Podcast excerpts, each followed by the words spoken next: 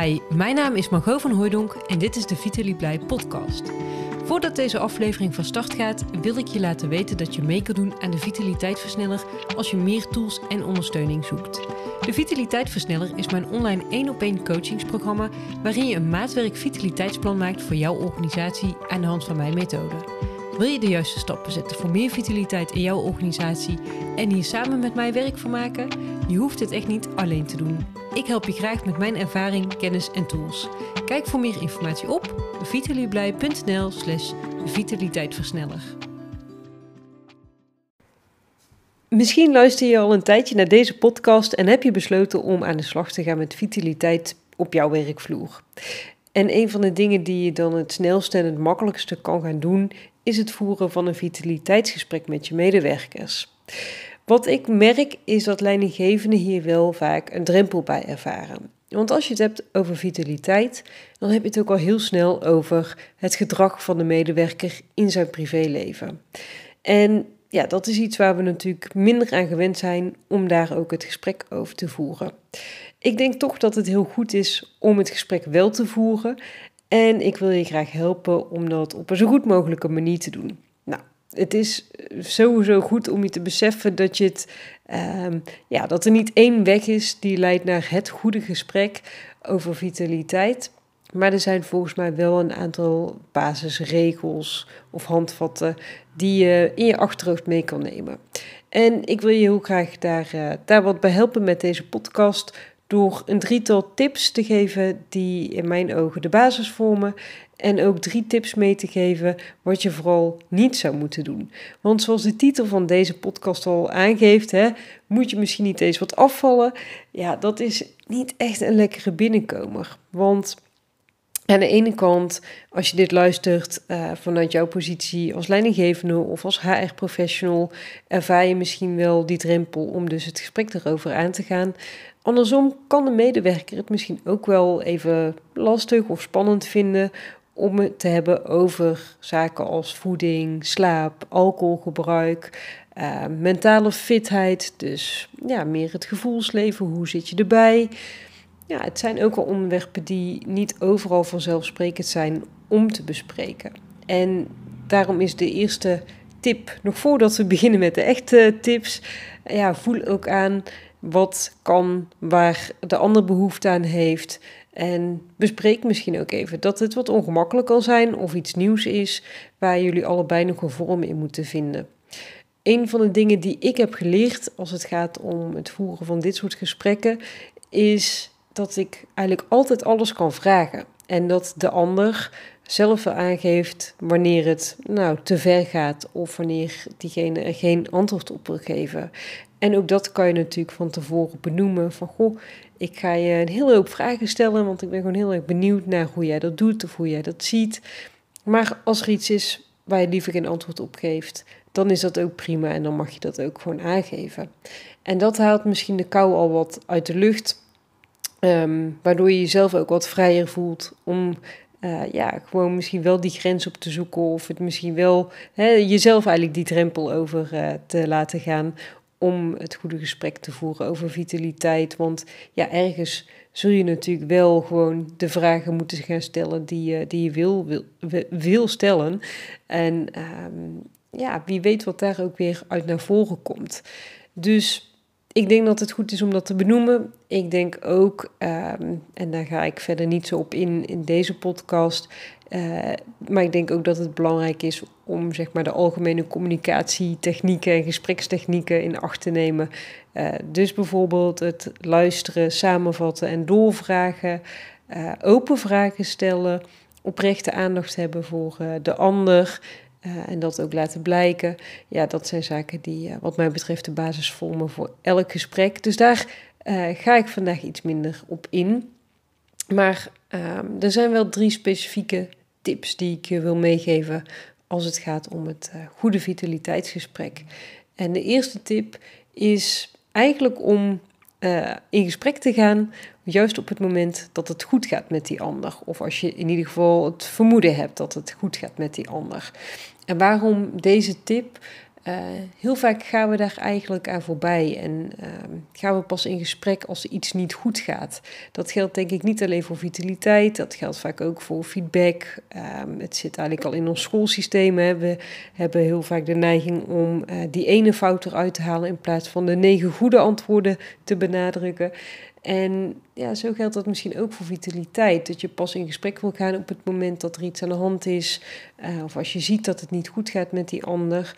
Maar dan is het des te lastiger om dat gesprek aan te gaan. Want dan ja, weet je misschien wel dat het een lastig gesprek gaat worden. Of uh, wordt het spannend om ergens naar te vragen uit angst dat het, uh, ja, dat het een slecht nieuwsgesprek wordt.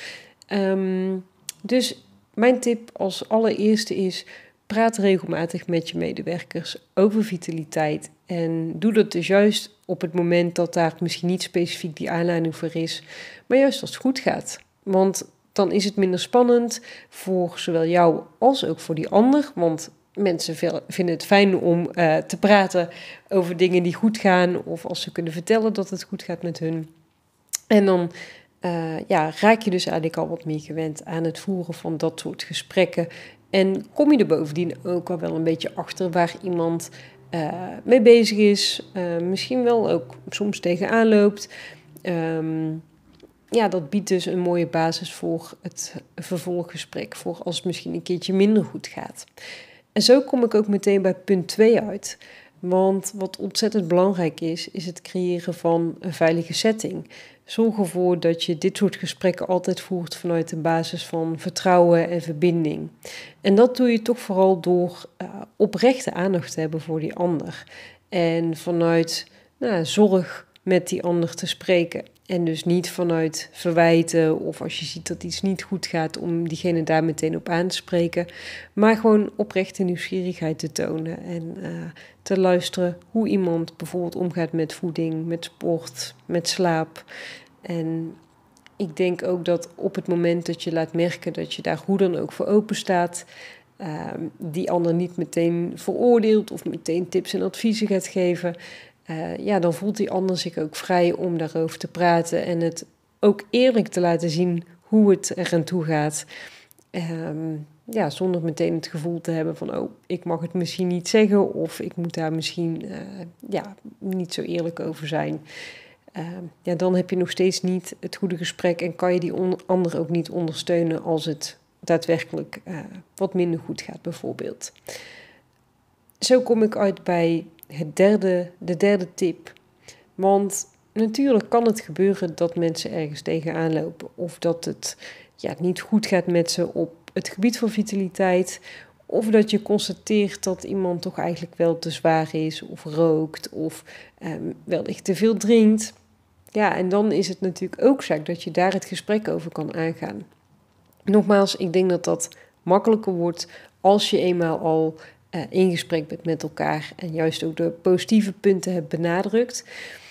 Maar als je dan toch iets wil aanhalen wat uh, ja, op jou als wat minder positief overkomt. Dus laten we zeggen, je ziet dat iemand overgewicht heeft en je hebt ook het vermoeden dat dat diegene wel echt belemmert in het werk. Ja, dan is het uh, uh, vaak wat handiger en wat subtieler om niet zozeer meteen over het gewicht te gaan praten, maar meer over de ja, effecten daarvan. Dus bijvoorbeeld op iemands conditie. Je kan dan wel vragen van, goh, hoe is met je conditie gesteld? Hoe gaat het met sport? Um, ja, heb je er last van in je werk? Um, of, of gaat alles goed? Daarmee uh, zeg ik niet dat, hè, dat er taboes zijn of dat er um, ja, verboden woorden zijn in dit soort gesprekken.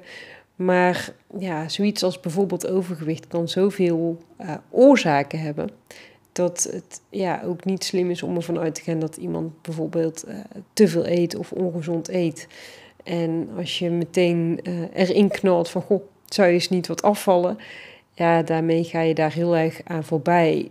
Aan de andere kant denk ik, ja, door het wel aan te zwengelen in het gesprek, bied je die ander ook de ruimte om wel te benoemen waar het wellicht vandaan komt, of dat diegene er zelf mee zit, of helemaal niet, of dat diegene er last van heeft in het werk of niet. Want uiteindelijk is dat denk ik wel waar het ook om gaat. Hè? Dat iemand op een goede manier zijn werk kan doen. fit en energiek naar het werk toe komt, maar ook fit en energiek weer naar huis gaat, tijd heeft en energie heeft voor andere dingen. En ja, volgens mij als je dat met elkaar ook voor ogen houdt, het algemene welzijn van iemand, en dat vanuit zorg en vanuit aandacht bespreekt, nou, volgens mij kan je dan over bijna elk onderwerp een goed gesprek hebben, mits je ook uh, die sfeer van vertrouwen en veiligheid hebt gecreëerd. Dus um, nou, probeer het in ieder geval wel op een manier te bespreken die past bij jou. Misschien ook vanuit je eigen ervaringen, je eigen kwetsbaarheid, je eigen, ja, uh, nou, misschien de problemen of de valkuilen waar je tegenaan loopt. Dat helpt vaak wel om uh, voor de ander om zich ook open te stellen. Dit zijn drie tips. Um, dus ik denk dat daar al wat handvatten in zitten om het gesprek aan te gaan. Maar voor de zekerheid heb ik ook drie tips wat je vooral niet zou moeten doen. En die eerste is uh, om niet te gaan medicaliseren. En daarmee bedoel ik dat je niet op de stoel van een bedrijfsarts of een huisarts hoeft te gaan zitten. Dat is je rol niet en dat maakt het waarschijnlijk ook uh, ja, wat ingewikkeld voor jezelf. Als je het idee hebt van, oh, als ik het gesprek aanga, moet ik ook meteen van alles weten of die andere handvatten geven. Nou, dat hoeft niet. Um, op het moment dat iemand ergens mee zit of hulp nodig heeft, dan kan je natuurlijk prima doorverwijzen of met elkaar bespreken wat passende hulp zou zijn. Uh, maar eigenlijk het enige wat je hoeft te doen is dat luisterend oor te bieden en uh, ja, eventueel wat mee te denken. Maar je hoeft natuurlijk niet zelf degene te zijn die uh, op inhoud allerlei tips geeft. Um, en dat sluit wel aan bij de tweede tip die ik je wil meegeven. Uh, je hoeft ook niet ongevraagd advies te geven. Ook al zie je dat iemand misschien gebaat is bij stoppen met roken of minder alcohol drinken of nou, wat eerder naar bed gaan. Um, ik denk dat je ehm, ja, daarmee op mag passen en dat je wel dat advies mag geven als iemand erom vraagt. Of je kan eventueel uh, toestemming vragen om een advies mee te geven. Uh, maar uiteindelijk ja, moeten mensen dit natuurlijk wel zelf doen. En uh, juist bij zoiets als vitaliteit en als leefstijl, wat toch vooral ook in de privésfeer zich afspeelt, ja, moeten mensen zich intrinsiek gemotiveerd voelen om daarmee aan de slag te gaan.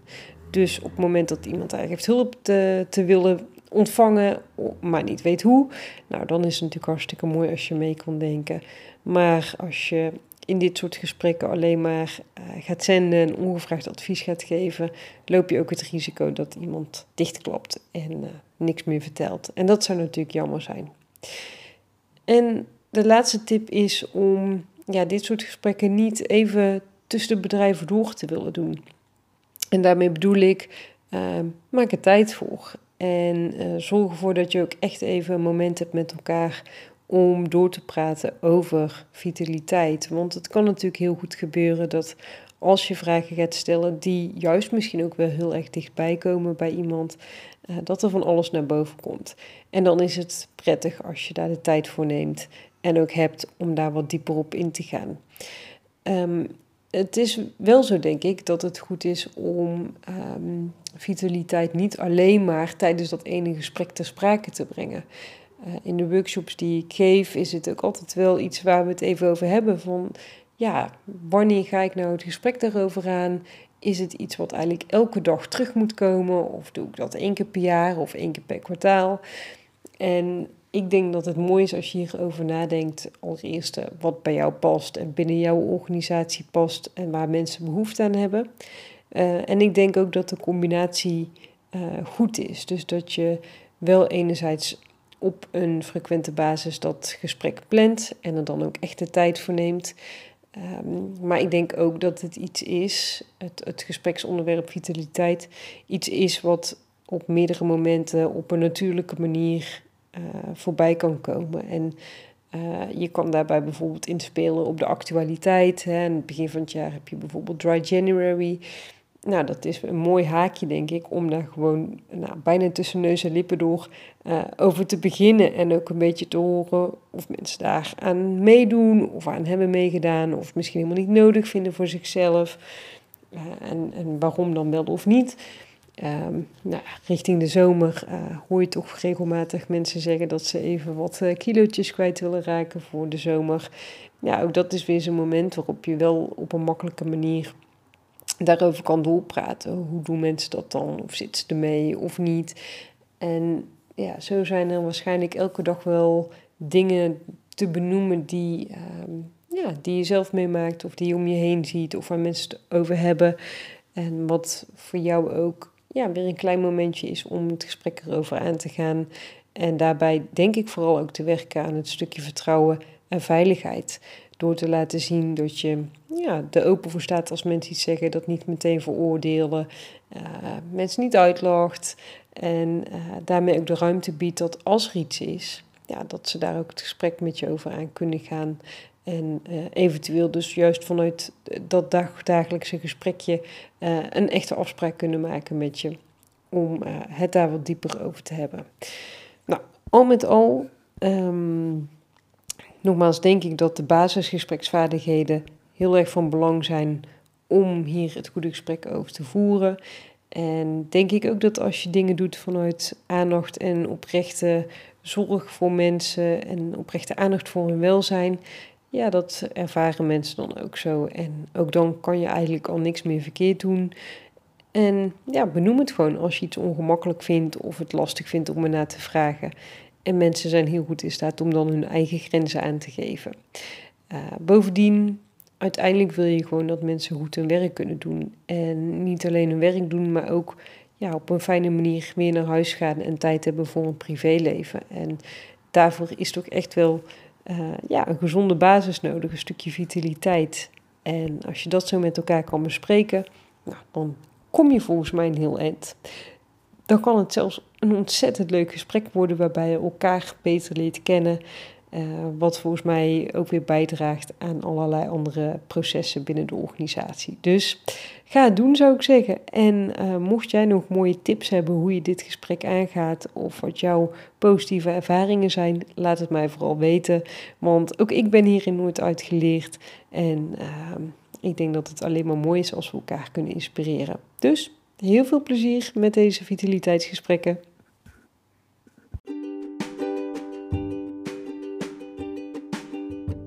Yes, deze aflevering van de Vitaly Blij podcast zit er alweer op. Ik hoop dat je er informatie en inspiratie uit hebt gehaald. Mocht je nou juist een vraag hebben, laat het mij dan vooral weten, want jouw vraag neem ik heel graag mee in een volgende aflevering van deze podcast. Je kan Vitaly Blij vinden op Instagram en LinkedIn. Dankjewel voor het luisteren en heel graag tot een volgende keer.